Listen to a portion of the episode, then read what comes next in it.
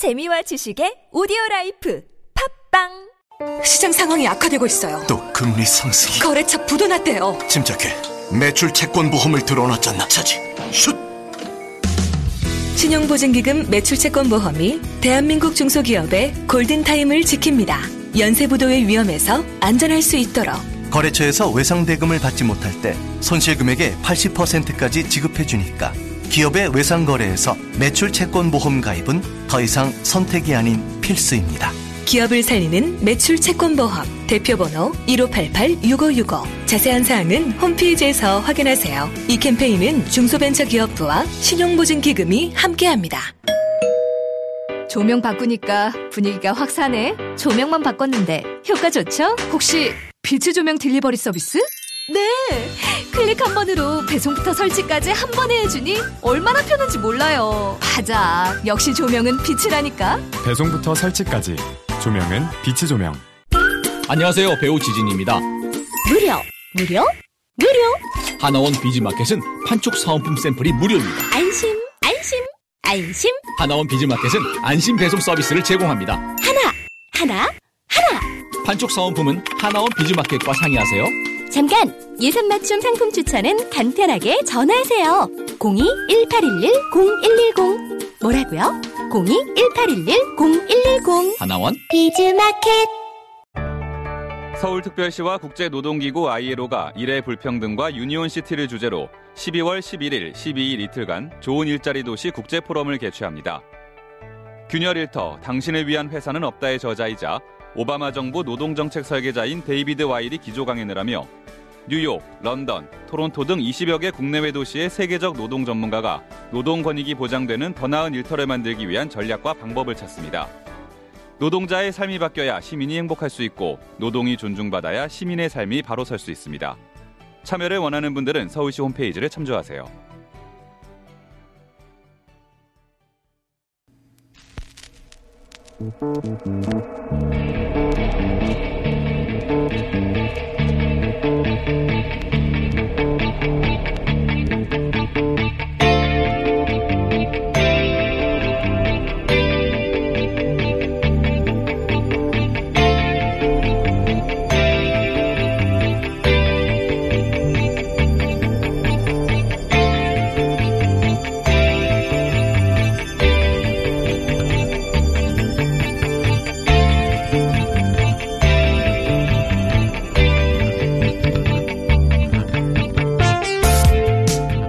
안녕하세요. 김호준입니다. 저는 흔히 말하는 배낭여행 1세대입니다. 90년대 초반 오스트리아 라우다 항공으로 비엔나에 간 것이 첫 번째 배낭여행이었습니다. 경비가 빠듯했기 때문에 당시 숙박의 대부분은 밤기차에서 보냈는데요. 저녁 나절 여행을 끝내고 다시 역으로 돌아와 그 도시를 밤에 출발해 다음날 아침에 도착하는 거리만큼 그만큼 떨어진 도시 하나를 지도상에서 골라 타는 거죠. 숙박과 이동을 한 번에 해결하는 건데 그렇게 저녁마다 지도를 펼쳐놓고 오늘은 어떤 나라에 어떤 도시로 이동할까 고민하던 어느 날 문득 그 지도의 오른쪽 끝에 눈이 갔습니다. 거기에 우리나라가 있죠. 같은 대륙이었습니다. 기차 타고 서울 갈 수 있구나. 당연한 건데 그 이전까지는 단 한 번도 그렇게 생각하지 못했습니다. 그날부터입니다. 언젠가 서울역에서 기차를 타고 유라시아 대륙을 횡단해서 이 동네를 다시 와야겠다 다짐한 것이. 남북 철도 연결을 위한 공동도사가 유엔의 제재 면제를 인정받았습니다. 첫 배낭여행 이후에 28년 만에 그 다짐이 이번엔 정말 실현될 수 있겠다는 생각을 해봅니다. 앞으로도 갈 길이 간단치 않겠으나 여기까지 오는 동안 수고하신 모든 분들께 감사드립니다. 그리고 여기까지 오는 길목마다 방해가 된 모든 분들에게도 엿을 드립니다. 김호준이었습니다.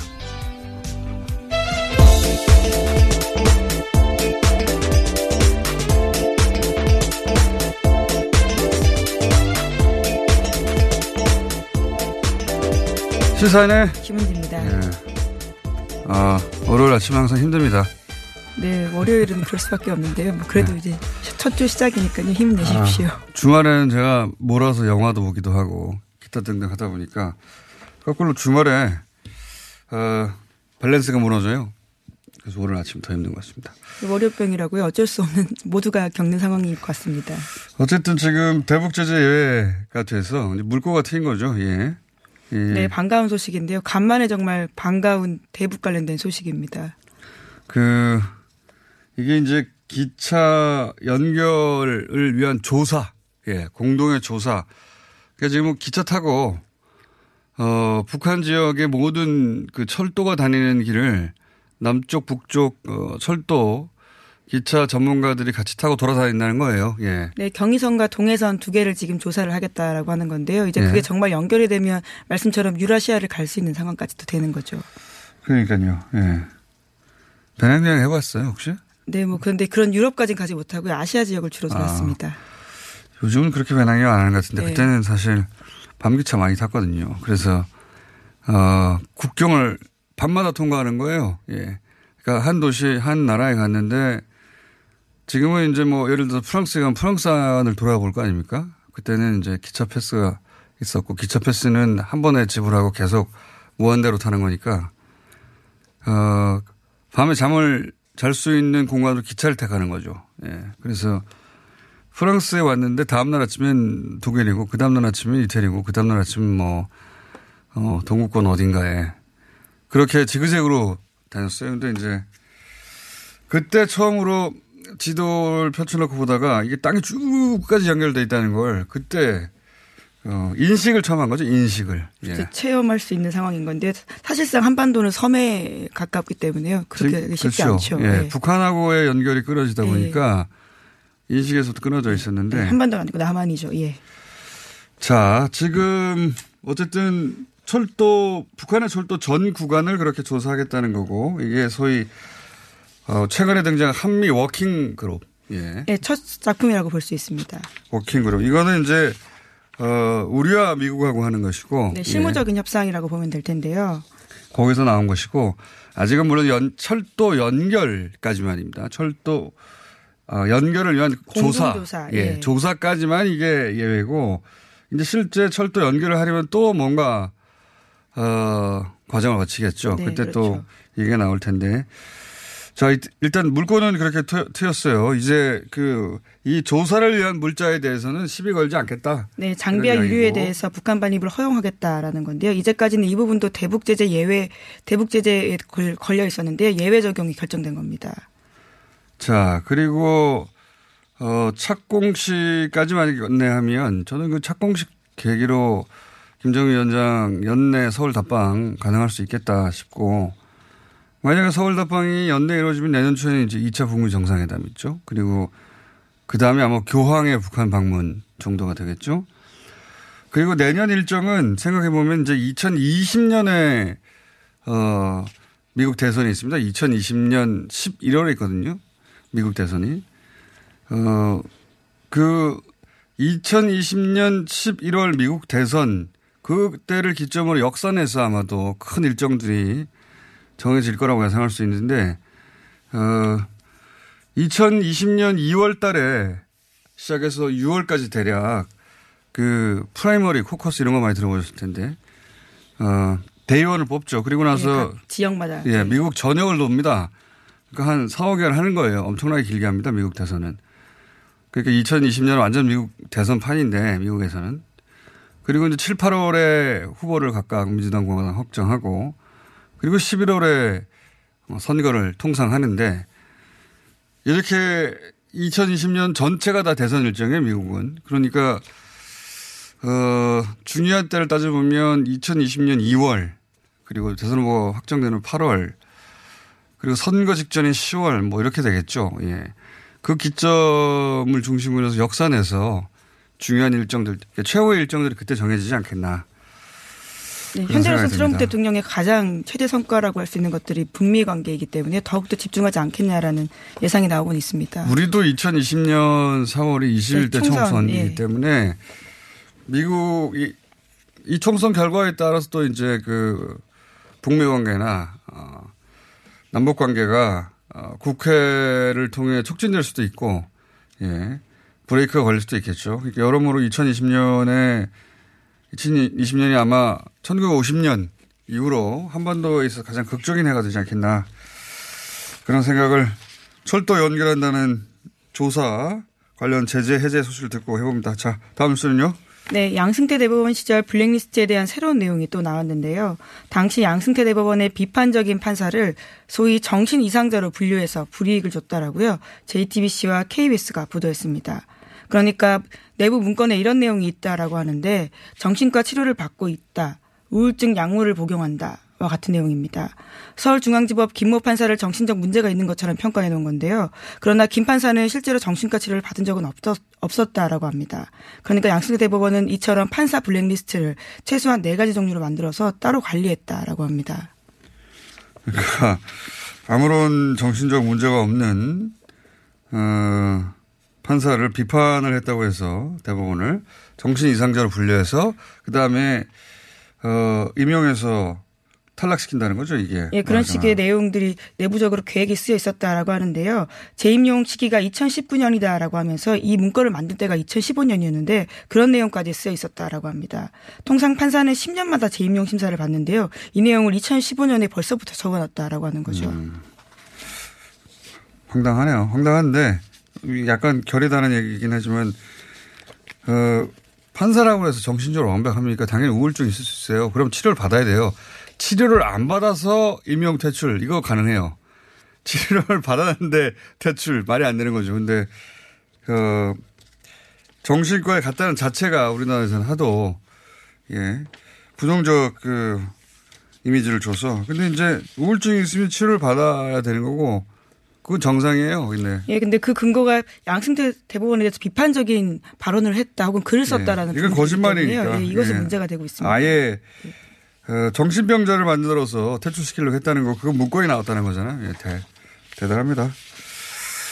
자, 어, 그런 보고서가 한 종류가 아니라 여러 종류가 있었다는 거죠. 또 네, 그리고. 뿐만 아니라 법관 인사 관리 시스템, 인권법 연구에 관련된 부정평가 문건도 있고요. 정기 인사 법관 참고 사항이라고 해서 이렇게만 쭉 하면 거의 30명 가까이가 블랙리스트에 이름을 올렸다라고 음, 합니다. 판사들은 알고 있었나 모르겠어요. 예.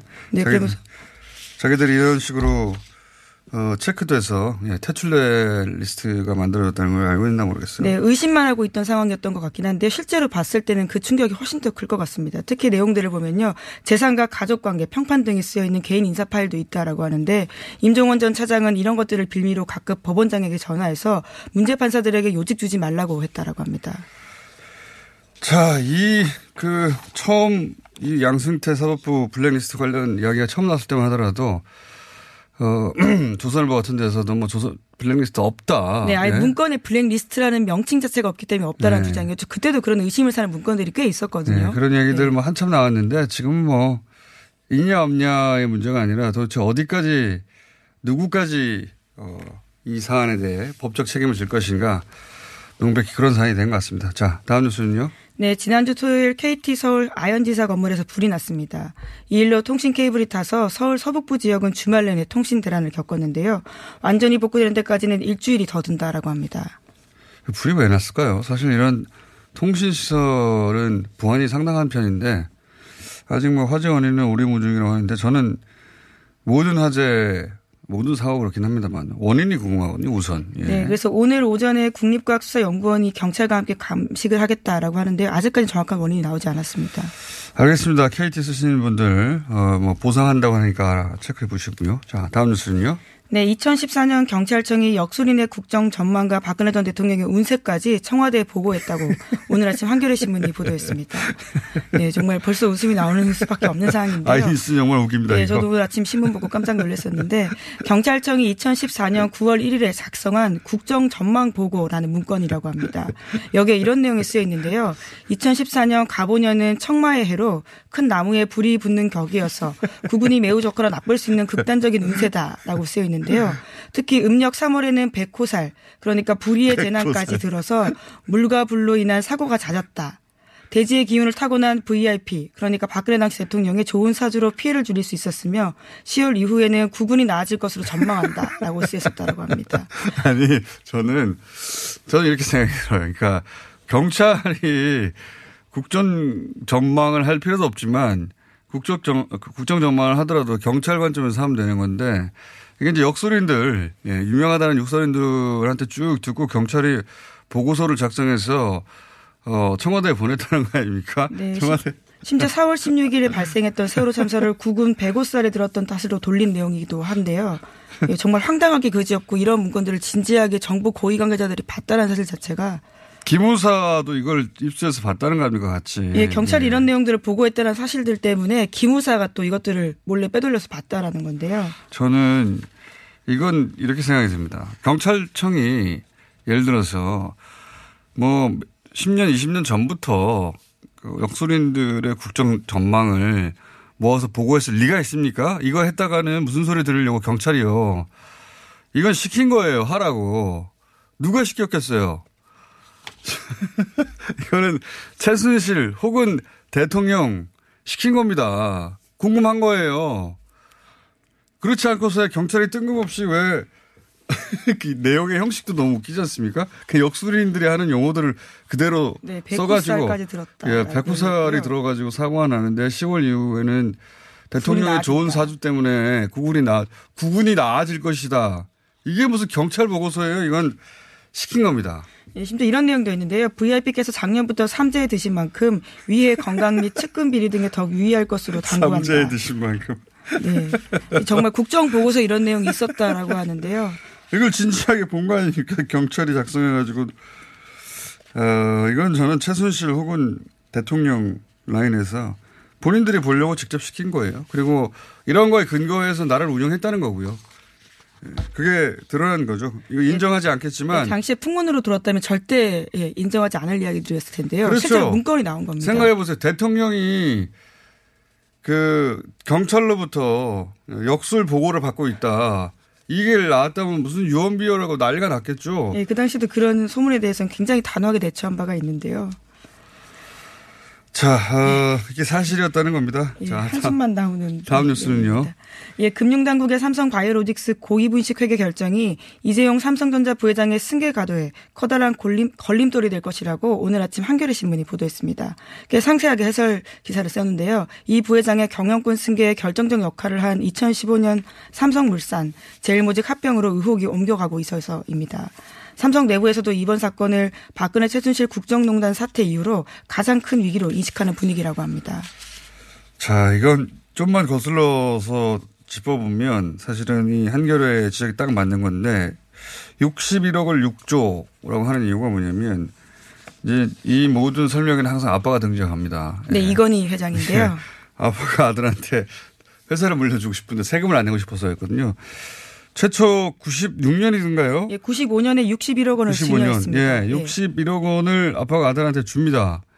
그러나서 그 61억으로 당신은 비상장이었던 S1하고 삼성 엔지니어링을 주식을 사죠. 그렇죠. 예. 예.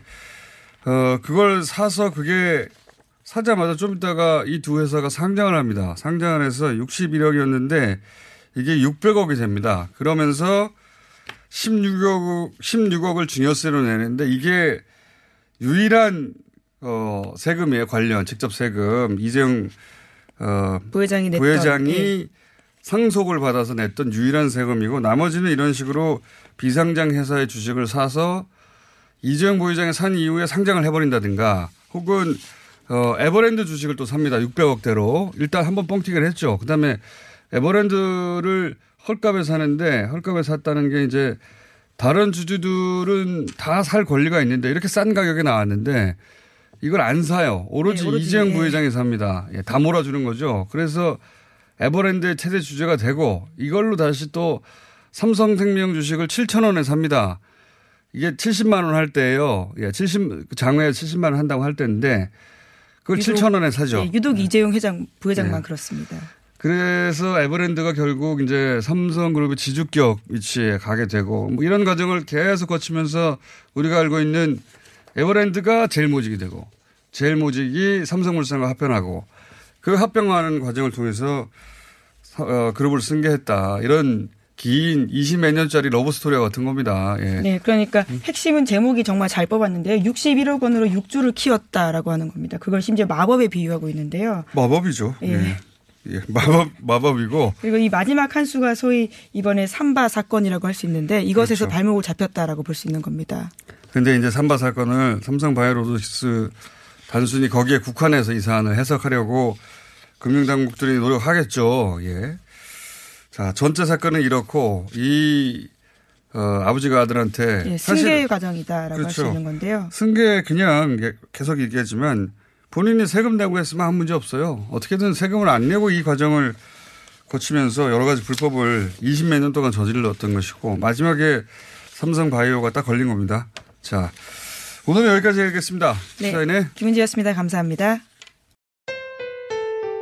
안녕하세요. 배우 박진입니다. 추운 날씨만큼 난방비 걱정도 많이 되시죠? 제가 난방비 아끼는 꿀팁 하나 알려드릴까요? 그건 바로 보일러를 열효율 높은 친환경 보일러로 바꾸는 거예요. 열효율 높은 친환경 보일러는 연간 13만원 정도 난방비를 절약해주고 최대 5만원의 서울시 에코마일리지도 받을 수 있대요. 거기다 미세먼지와 온실가스 배출을 10분의 1로 확 줄일 수 있다니. 우리 집 보일러, 여효율 높은 친환경 보일러로 바꿀 만하죠? 아참, 12월까지 교체하면 10만원 할인, 12개월 무이자 할부. 아시죠? 자세한 내용은 120 다산 콜센터로 문의하세요. 이 캠페인은 서울특별시와 함께합니다.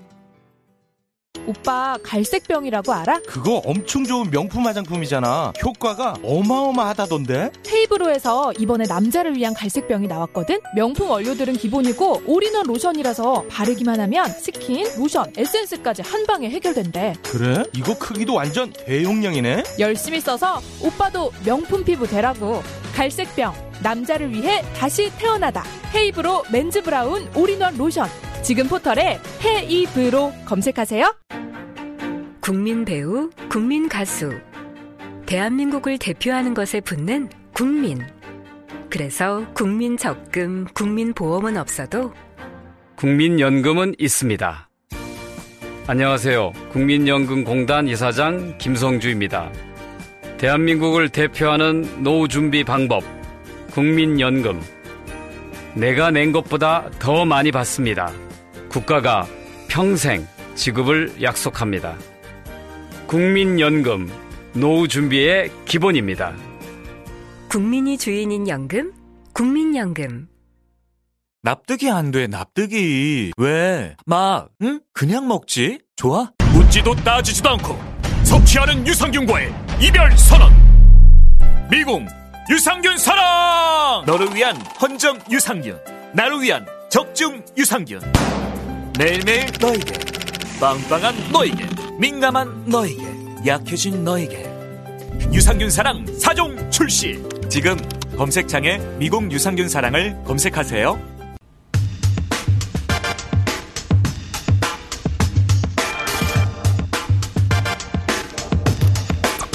방정호 TV조선 대표이사 전무가 사퇴하도록 만든 사건이죠. 예. 어, 10살 아이의 폭언 운전기사를 상대로 한 이 사건을 처음 보도한 MBC 장희수 기자 모셨습니다. 안녕하십니까. 네, MBC 인권사회팀 장희수 기자입니다. 반갑습니다. 예. 직접 제보를 받으신 거죠? 네, 그렇습니다. 그 기사분이 왜 하고 많은 뉴스 공장도 있는데 MBC를 딱 골라서 제보를 했을까요? 그 MBC랑 조선일보랑 사이가 안 좋잖아요. 사이는 최근에 그 아, PD 수첩 장재현 아, 사건 보도 그렇죠. 때문에 지금 예. 소송 중이잖아요. 저 그걸도 사이는 안 좋은 걸로 쭉 안 좋았었는데. 아, 잘 모르세요. 뉴스 공장 이런 걸 잘 모르세요. 이분이 60에 가까이 되신 분이다 보니까 네. 예. 모르시, 아무래도 그냥 MBC, KBS 분들도 뉴스 공장 많이 됐습니다. 이분은 좀 잘 모르시는 것 같아요. 예. 안타깝네요. 예. 자, 어쨌든. 뉴스 공장 나간다고 했는데 그게 뭐냐고 물으시죠. 딱 찍어서 MBC를 선택해서 제보를 하셨어요. 그리고 네. 어, 저도 이제 내용을 들어봤고, 네. 예. 내용이 이제 못 들으신 분들은 굳이 찾아서 들을 필요 없습니다. 근데 들으신 분들은 아시겠지만, 어, 깜짝 놀라게 됩니다. 누구나.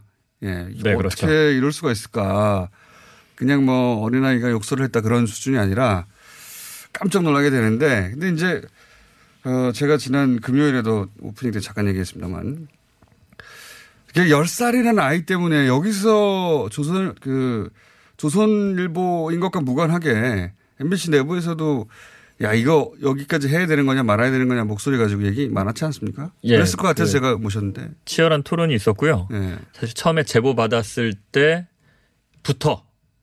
이게 사실이라 하더라도 이게 방송이 가능한 거냐 도대체. 그렇죠. 예, 라는 의문을 처음부터 갖고 시작했고요. 야, 이거 네. 잘 걸렸다. 방송 한번 해보자. 이렇게 시작한 게 아니라, 음. 어, 일단 확인은 해보자. 제보가 들어왔으니까 사실인지 아닌지 이게 방송 여부는 차치하고 네. 일단 취재 자체를 그렇게 시작을 했고, 음. 어, 취재를 하는 와중에 이제 아이의 욕설만 있었으면 저희가 방송을 안 했을 아, 거예요. 저, 도 예, 욕설만으로는 예, 뭐 할, 예, 예. 아, 아이들 왜냐면 욕설 하, 저도 그날 욕설 했었던 것 같아요. 되돌아보면. 물론 욕설의 뭐 문제가 아닌 것 같고. 예, 예. 수준이 좀 심하긴 한데. 근데 이제 이 사건을 다루는 그 부모들의 방식. 아. 예. 방종호 이주연 씨가 이 사건을 음. 다루는 방식. 그리고 MBC 취재가 들어갔을 때 거기에 대응하는 방식. 음. 아, 이것들은 분명히 문제가 있구나. 예, 아이만의 문제가 아니구나. 라는 것과 그 뒤에 뭐 사실은 직접적인 연관은 없습니다만 그 운전기사가 운전했던 차량 그리고 네. 운전기사가 받은 봉급 이것이 조선일보에서 제공된 것 이거는 아. 분명히 사회적으로 문제가 있는 것이 아니냐. 음. 그래서 이제 이 부분을 살려서 방송을 할 것이냐. 그러려면 이 아저씨가 이 운전기사가 해고당한 이유 바로 네. 그 10살 소녀의 갑질이 나와야 되는데 도대체 그러면 이걸 보도를 어느 수준으로 해야 되는 것이냐를 놓고 굉장히 치열한 논쟁이 있었고요. 이거를 예, 빼느냐, 넣느냐, 뭐 음성 대역을 쓰느냐, 뭐 조선일보를 밝히느냐 마느냐, 뭐 다양한 논란이 있었는데 저희는 최대한 10살 소녀 그 아이에게 초점을 맞추지 않고 한번 좀 방송을 해보자. 그래서 보시면 알겠지만 저희 이게 한 그래, 좀 녹음 들어야 파일이 합니다. 맞습니다. 예, 30분 정도 되는 30분이 넘는데 네. 저희 딱 20초도 안 됩니다. 저희가 쓴 네. 그, 그게 그래서 가급적 좀 10살 아이에 초점을 맞추지 말고 어떻게 좀 이걸 좀 알려보자. 아, 이렇게 해서 그렇게 방송을 하게 됐습니다. 알겠습니다. 제가 그 질문을 드린 이유가 뭐냐면 이제 그 분명히 이제 공적 문제고 사회적으로 지탄받아야 될 내용인데 여기에 아, 꼭 10살 아이의 목소리가 들어왔어야 될까 혹은 그럼 11살은 괜찮아? 혹은 9살은 안 돼부터 시작해서 예, 예. 그런 고민이 한 번쯤 있어야 될 것 같고 그 고민을 먼저 하셨을 것 같아가지고 그런 얘기가 있었어요. 그래서 네.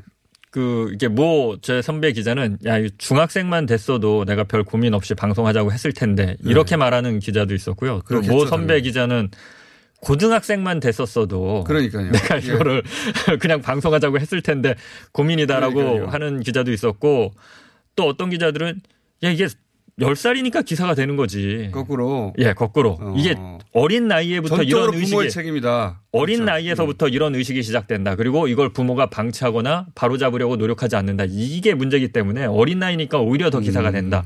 라고 하는 기자도 있었고요. 근데 참 그렇죠. 어려운 문제입니다. 예, 어려운 어떤 게 문제죠. 맞는지는. 예, 저는 그래서 그런 어떤 윤리적 선을 어디서 그어야 되느냐 고민을 먼저 하셨을 것 같아서 한번 들어보고 싶었던 거고 문제가 되죠. 예.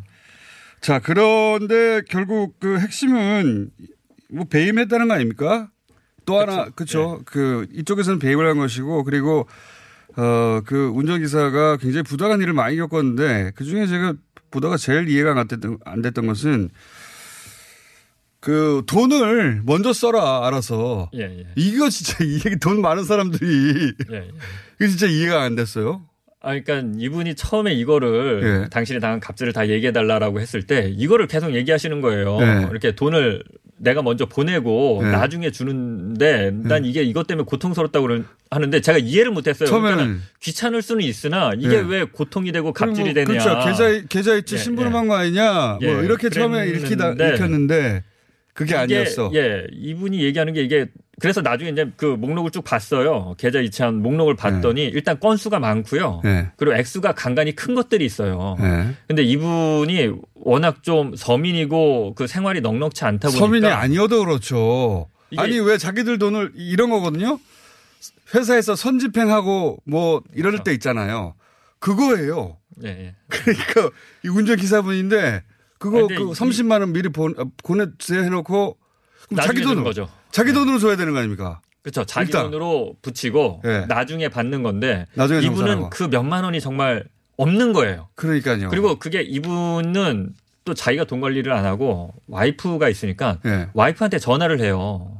돈을 몇만 야. 원을 붙여달라. 이게 3만 원, 4만 원이 수중이 없으니까 예. 물론 뭐 이 핸드폰이나 이런 걸로 계좌 이체하는 것도 좀 익숙지 않으신 것도 있겠지만 일단 돈이 없으니까 수중에 그 3만 원, 4만 원 혹은 10만 원 때문에 와이프한테 전화해서 또 계좌번호를 와이프한테 찍어주고 어디다 보내달라고 하는 거예요. 그러니까 여러 사람 피곤한 거고 사실 근데 피곤한 게 문제가 아니에요. 이분들은 그렇죠. 그 그냥 그 돈이 맞아요. 없는 게 문제였어요. 그 사실은. 액수가 그게 쌓이니까 근데 그거를 그 날 아침에 시키고 저녁에 주는 것도 아니잖아요, 이게. 그러니까 이게 하루 이틀 만에 주는 게 아니라 그러니까 이분은 이걸 하자마자 열심히 그게 사실은 그 마음속에는 좀 빨리 돈을 받고 싶어서 그러니까요. 그 네. 계좌 이체한 내역이나 영수증을 바로 주는데 네.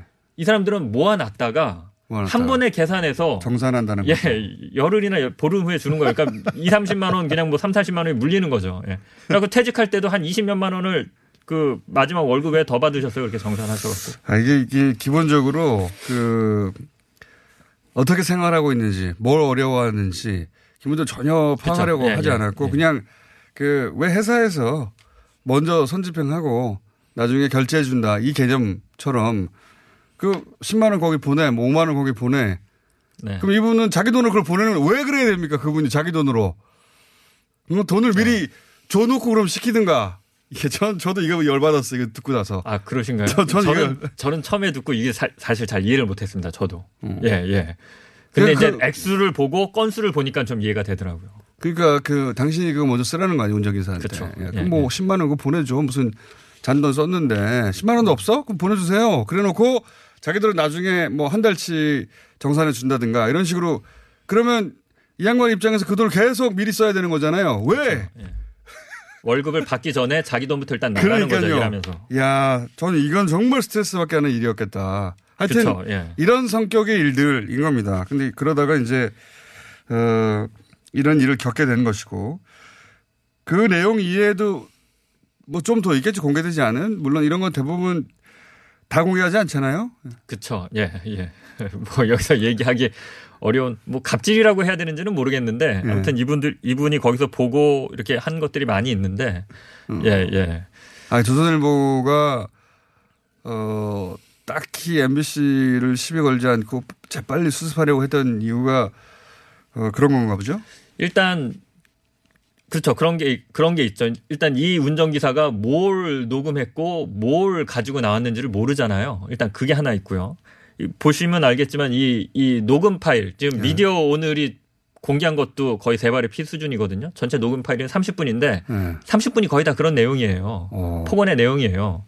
그러니까 이게 뭐 계속 이슈가 끌어서 이게 점점 더 공개되는 것도 원치 않을 테고 또 하나 네 배임 횡령 문제죠. 예. 이거는 뭐 본인들도 인정했다시피 배임 횡령이 맞죠. 뭐 저희 용어로 딱 걸린 거거든요. 뭐 어쩔 수가 없는 겁니다. 이게 만약에 수사가 시작되면 과연 그것만 있을까? 거기 오너일가만 해도 방종호만 있는 게 아니라 형 방준호, 그다음에 아버지 방상훈 이런 집들의 운전기사는 많이 다를까? 예 음. 운전기사만 있냐? 가정부 가사도우미도 있거든요. 네. 뭐 등등 해서 뭐 대한항공 수사도 결국 그렇게 간 거잖아요. 갑질이 아니라 이제 다른 쪽으로. 그러니까 아마 그런 것들을 생각하지 않나 싶습니다. 음. 예. 이게 초반에는 그 MBC가 보도하고 나서 포털에서 검색이 안 됐다면서요. 예, 뭐 검색도 안 되고요. 기사는 뭐- 올라가 있는데 기사는 올라와 있는데, 그러니까 제 기사인데 제가 검색, 제가 찾는 게 어려웠어요. 제 기사인데. 그러니까 제가 야. 하다못해 장인수 기자 이렇게 치니까 검색이 네. 되더라고요. 조선일보로 쳐도 검색이 안 되고, 방종으로 쳐도 검색이 안 되고, TV조선으로 쳐도 검색이 안 되고, 디지털 조선일보라고 치니까 검색이 되고, 제 친구, 제 지인 한 명은 디지털은 안 되고 디지털 틀로 해야 되고요. 디지털은 안 됩니다. 제 친구 한 명은 제 친구 한 명도 짜증이 나서 검색하다가 네. 검색이 아, 안 된다고. 조선일보로 어떻게 검색이 안 되죠? 이 기사. 조선일보로 검색하면 안 떴어요. 예, 미디어 검색어를- 오늘, 미디어 오늘이 기사 쓰기 전까지는. 검색어를 누가 막았다는 얘긴데요, 이건. 어, 그러니까 되게 신기하더라고요. 저는 뭐 그런 거에 별 관심이 없었는데 네. 아 이거 보고 야 네이버 다음 얘네 진짜 그런 일 있습니다. 예, 예. 이- 예, 저도 관심 관심을 좀- 갖게 됐습니다. 관심 좀 가지세요. 관심을 갖게 됐습니다. 본인이 겪으니까 아시겠죠. 관심 가지세요. 있어요. 자, 어, 포털에 검색도 안 됐고, 그래서 결국 미디어 오늘이 그 일부를 공개하는 데까지 갔거든요. 예. 예, 예. 그것도 굉장히 순화된 내용이었던 것이고. 그렇죠. 이게 앞뒤 네. 맥락을 들어보면 어, 예, 이게 어떻게 말로 설명해 드릴 수가 없는데 네. 이 아이가 굉장히 논리적이고 머리가 좋아요. 그래서 어떻게 해야 좀 사람을 괴롭힐 수 있- 있을지 아는데 그 앞뒤 내용을 들어보면 사실은 더 잔인한 얘기거든요. 맞습니다. 굉장히 예, 잔인하, 예. 저도 예. 이제 텍스트로는 봤는데 굉장히 그 잔인하더라고요. 음성으로 들으면 더 하고요. 그럴 것 같아요. 예. 여기 처음에 취재 들어갔을 때 그 부모의 첫 반응은 뭐였습니까? 그러니까 이주연 씨랑 이제 맞닥뜨린 게 처음인데 네. 어, 이주연 씨가 다 정리했다. 어, 정리됐다? 네, 다 정리했고 뭐 별거 더 없다. 예. 근데 부모 이제 제- 엄마죠. 예. 예, 예, 엄마. 근데 제가 이제 황당했던 거는 이분이 그 두 번째 질문에서 대답을 안 하고 이렇게 얘기해요. 어이가 없어서. 아, 어이가 없어서. 예, 예. 이게 이제 그 영화 그 뭐죠? 그 베테랑인가요? 뭐 거기 어. 유아인 그 딱그 세대잖아요. 어이가. 상황도 비슷하잖아요. 거기 트럭 운전기사가 돈도 못 받고 해고 단 다음에 억울해서 이제 본사 찾아가서 항의하는데 불러서 어이가 없다는 말의 뜻을 아냐 이러면서 얘기하는 음. 거잖아요. 근데 딱 진짜 그런 반응이었어요. 그 불쾌감, 당혹함, 뭐 이런 음. 걸 갖고 나한테 와서 지금 강의를 하는군요. 하고 지금 MBC가 와서 카메라를 들이대고 이게 말이 돼? 뭐 이런 반응. 그리고 실제로 아빠한테 전화를 해서 얘기를 해요. 아빠 MBC가 나 찍고 있어. 이거 이래도 되는 거야? 이렇게 제 음. 질문에 대답을 안 하고. 아, 이르는 거군요. 예, 예. 아버지가 이제 거기가 수원대였는데 아버지가 네. 전 수원대 총장이죠. 예, 본인은 아버지가 수원대 갖고 있으니까 수원대에서 강의하는 상황이었고요. 참 그런 상황 하나하나가 음, 전체적으로 아, 꼭 보도해야 되겠구나. 그렇죠. 거기서도 네. 약간 아 이건 보도해야겠다. 이, 이 음. 반응을 봤을 때 이주원 씨의 반응을 봤을 때 그리고 제가 수원대에서 그 목도한 상황. 아 이게 대한민국 엘리트들 로열 음. 패밀리라는 사람들의 수준인가.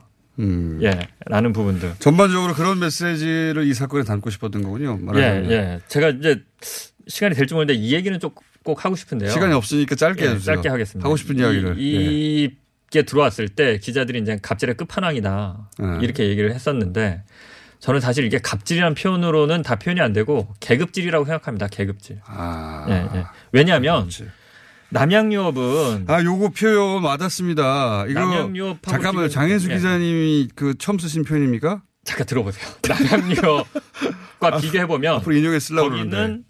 이게 본사 영업사원이 대리점 사장한테 욕하는 거잖아요. 네. 그러니까 영업사원과 대리점 사장이라는 관계에서 나오는 그 계약 관계, 갑을 갑질. 관계에서 나오는 그렇죠. 겁니다. 그래서 갑질이라고 예, 하는 거죠. 그래서 갑질이라고 하는 건데 예. 이거는 그게 아니에요. 이 여자아이가 이 기사한테 막 할 수 있는 그 근본적인 우월적 지위가 태생에서 나오는 겁니다. 태생에서. 그리고 음. 이 을이 당할 수밖에 없는 게 어떤 개혁 관계라기보다는 당장 먹고 살 길이 없다라는 그 가난에서 나오는 겁니다. 네. 가난한 집에서 태어났고 40년 동안 그 부잣집에 운전기사를 하면서 열심히 일했지만 결국 극복하지 못한 그 가난. 음. 예. 이 양쪽의 태생에서 나오는 거거든요. 그러니까 이거는 갑을하고는 좀 다른 겁니다. 그리고 또 하나 말씀드리고 싶은 게 남양유업 같은 경우는 영업사원이 갑질을 하는 이유가 목적의식이 있습니다. 네. 판매 목표를 달성해야 돈을 한다. 많이 벌려고 하는 거죠. 예, 판매 네. 목표를 달성하기 위해서 하는 겁니다. 네. 근데 여기서 나오는 이, 이 폭언은 사람을 그런 게 괴롭- 아니에요. 사람을 괴롭히려고 하는 거예요. 아, 그냥 순수합니다. 그러니까 나보다 열등하다고 생각하는 사람에 대한 멸시와 혐오가 깔려 있는 겁니다. 음. 아, 이거 이- 이거 이거 녹취록 들어보면 아실 수 있는 건데 저도 이거 생각합니다, 예, 예. 기자가 오버하는 거 아니냐 이렇게 생각하실 동의합니다. 수 있지만 이거 다 들어보시고 보면 진짜 이거 느끼시는 부분이거든요. 음, 그래서 갑질보다 더 큰 문제라고 생각하시군요, 이게. 그렇죠. 예, 네. 그, 그 부분입니다. 이게, 그러니까 갑질이 끝까지 가면, 갑질이 음. 극단화가 되면 결국 그 마지막 단계는 신분제 사회, 계급 사회가 있는 거고 이 사람들은 이미 우리가 모르는 사이에 그 세계를 만들어 놓고 그렇게 살고 있었던 겁니다. 자기들끼리는. 예. 네. 그리고 이게 그 정말 그 차 안이라는 은밀한 공간에서 녹음을 했을 때 그 일부가 나온 건데 그 상황을 사실 여실히 보여주는 거죠. 어, 예. 계급질 확 와닿고요. 예. 요 표현, 이렇게 제가 왜 여쭤보냐면 제가 계급질 앞으로 검색어 한번 올려주시죠. 계급질 본인이 만드신 겁니까?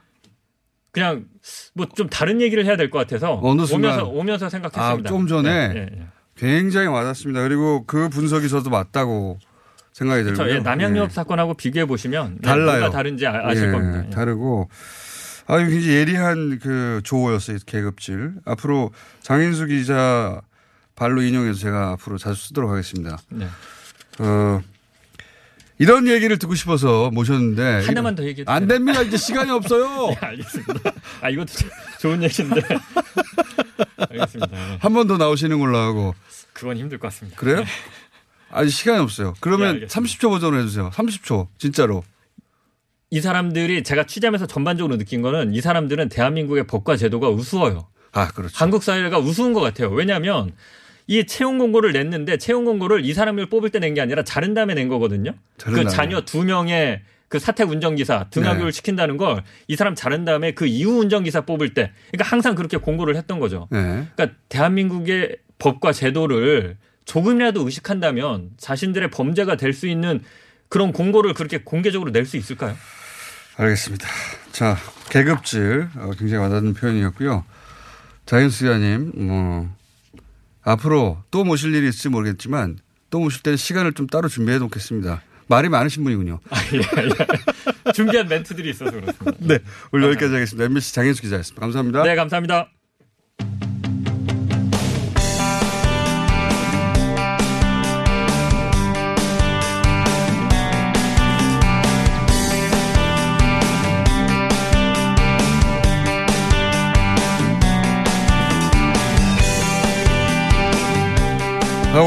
시간이 더 긴 시간이었고 앞 시간이 짧은 시간이었는데 역전됐습니다. 네. 정치 박시영 윈지코리아 부대표 배종찬 리서치 앤 리서치 본부장 나오셨습니다. 안녕하십니까? 반갑습니다. 예. 반갑습니다. 어, 시간 얼- 얼마 없어요. 빨리 하죠. 네. 핵심만. 바로 뭐 끝내도 될 것 같은데. 핵심만. 어, 지지율에 대한 전망 어떻습니까? 대통령 지지율 전반적으로. 집권 2년차 역대 대통령 최고치가 46%였습니다. 네. 김대중 대통령이었는데 집권 2년차 3, 4분기를 말하는 건데 네. 되게 3, 4분기 때 많이 빠집니다. 빠지는데 지금 대통령 지지도 50 대 50% 초반대이기 때문에 네. 역대 대통령 치고는 높지만 높지만 지표 대비 체감도가 좋지는 않다. 음. 그 얘기는 결국 지지층의 지지 강도가 좀 떨어져 있다. 이렇게 그렇죠. 보여집니다. 지지율을 이야기할 때 지난 10월 초부터 완만한 하락세거든요. 네. 이걸 마치 뭐 급락했다. 네. 또는 하락세가 본격적으로 접어들었다. 이런 표현은 좀 지나친 분석으로 보여지고요. 음. 완만한 하락세 임금만큼은 분명해 보입니다. 그리고 이게 이영자 이야기도 나오는데 항상 좀 이렇게 빠질 때는 예. 약한 고리가 먼저 빠지기 마련입니다. 20대하고 영남 자영업자 이렇게 이영자라는 네. 신조를 만들었고 네. 이게 또 올라갈 때 거꾸로 여기서 올라가면 그럼 뭐 어떡합니까? 그렇죠. 이게 예를 들면 이제 평화 이슈가 또 연말 연초에 또 본격화되면 올라갈 가능성도 있는데 평화를 이제는 전쟁 공포 해방보다는 새로운 시장, 새로운 기회 이렇게 보는 것 같아요. 그래서 내 삶을 바꿀 어떤 평화 이렇게 만약에 사람들의 머릿속에 경제 협력이 본격화되면 또다시 반등할 가능성도 있어 보입니다. 그러니까 북한과의 관계 개선이 주는 임팩트가 과거보다는 좀 줄게 돼 있죠. 네. 줄게 돼 있는데, 그러니까 판문점에서 한 번 더 만난다고 해서 첫 번째 판문점과 같은 효과는 안 나올 텐데, 근데 이제 서울에 온다고 하면 또 달라지긴 하겠습니다. 그럴 수 있는 것이 남북 관계 영향이 이 대통령의 지지율이 하락할 때도 남북 관계가 좋아지는 어떤 이슈가 발생하면 지지율이 5에서 한 10% 포인트 또 변화가 발생을 하더라고요. 네. 그리고 그 영향은 적어도 한 분기 정도 네. 어 그러니까 한 3개월 정도는 지속되는 모습을 보여주고 있기 때문에 연말 연초가 대통령 지지율 대체적으로 좀 흔들리는 시점이기도 그렇죠. 합니다. 예, 네, 연말에 기분 좋아하는 사람 별로 없습니다. 그렇죠. 내년 계획대로 안 되거든요, 대부분. 네. 네. 자, 그런데 이제 그 부대표님 말씀은 그게 이제 한반도 문제가 평화 이슈가 결국 경제적으로 우리가 네. 잘 먹게 잘 살 수 있게 해주는 이슈다라고 넘어가면 이제 이게 지속될 수. 있고 예. 그 내년이 이제 성과 그렇지 않으면 창출의, 잠깐. 예, 성과 창출의 시기니까 어, 청와대 입장에서는 선택과 집중을 얼마나 잘하냐 이 문제도 상당히 중요해 보입니다. 내년 임기 3년차가 문재인 대통령 임기 중에서 가장 중요할 겁니다. 네. 그렇겠죠. 남북 관계에서 어떤 변화가 어떤 있는지. 대통령의 3년차가 안 중요합니까? 아니 근데 또 하나는 뭐냐면 올해 상당히 곤란했던 폭염이 또 예상되고 있거든요. 여름이요? 그런 예, 민생 경제, 민생 이슈와 관련된 부분을 어떻게 다루어 주는지가 상당히 또 중요한 것이고요. 네. 알겠습니다. 대통령 지지율 연말에 좀 고생하겠는데, 어, 김정은 위원장의 답방이나 2차 북미 회담이나 이게 있고 그리고 나서 그게 경제적 혜택으로 이어질 수 있다 연결되면 그 지지율이 유지될 것이고 아니면 또, 다, 또 다시 비슷한 곡선으로 네. 하락하겠죠. 예. 네.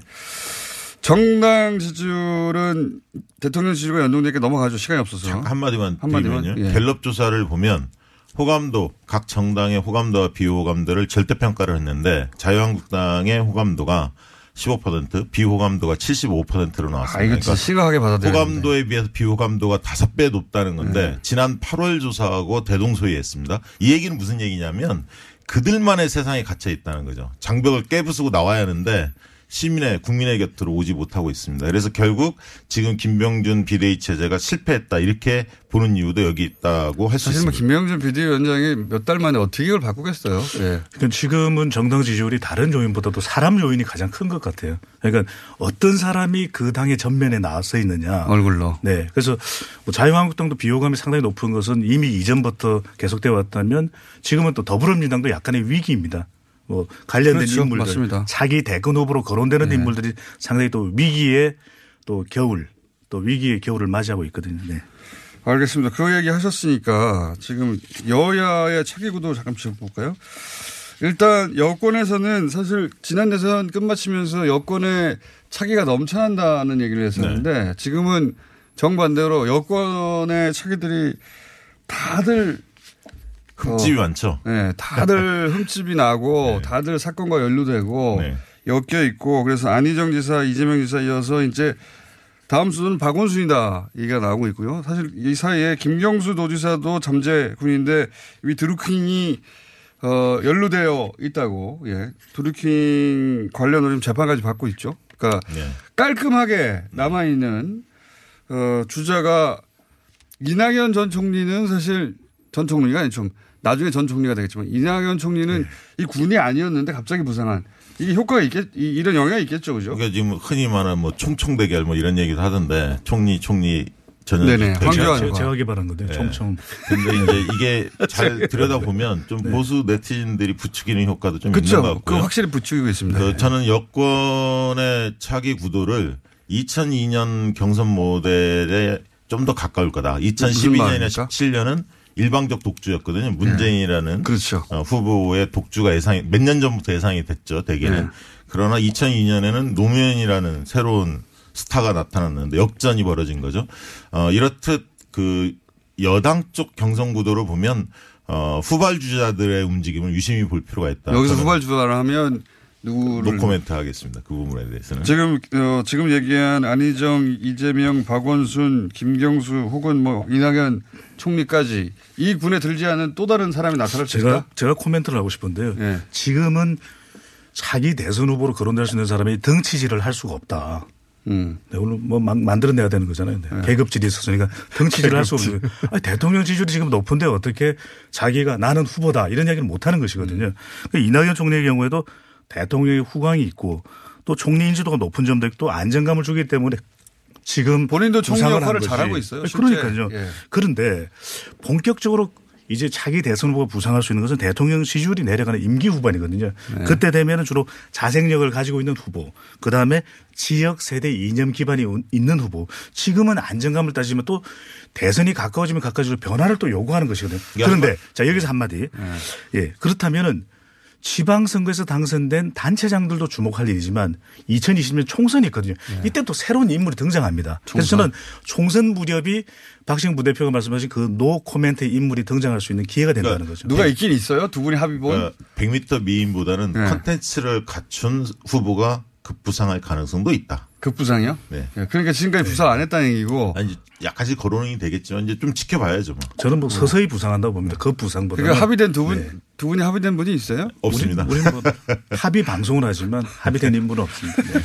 어쨌든 새- 전혀 새로운 인물 혹은 뭐 새롭진 않더라도 아유 거기까지는 안 가겠지 하는 인물이 부상할 수 있다. 그럴 수도 있다고. 뭐 역대 대선을 보면 그랬던 경우도 있으니까요. 저는 완전한 새로운 인물이기보다는 그동안 주목받지 못했던 인물이 본격 주목받는 음. 크게 주목받지. 못했던. 그렇죠. 네. 크게. 네. 그러니까 생각해 보면 지난 대선도 김무성 전 대표가 한동안 1위였어요. 그럼요. 예. 한 3년 전까지는 1위였죠. 거의. 계속 1위였다가 지금은 이제 사라지셨는데 지금은 후보들이 덩치질을 할 때가 아니다. 네.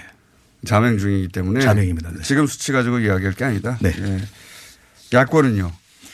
황교안 총리는 황교안 우한- 총리. 예. 어, 우한 백조를 꿈꾸는 것 같은데 이미 때가 묻었다. 그러니까 이미 때가 묻었는데 아, 때안 지금- 문드리려고 자꾸 이렇게 하는데 오히려 지금은 정치력을 쌓을 때인데 좀 다자 대결이기 때문에 그걸 염두에 두는 것 같아요. 그러니까 그 양자. 대결에서 과반을 얻기는 때는 힘든 때는 인물이잖아요. 밀면 되죠. 때는 밀면 되죠. 네. 때가 많이 쌓여서 때밀이 많습니다. 네.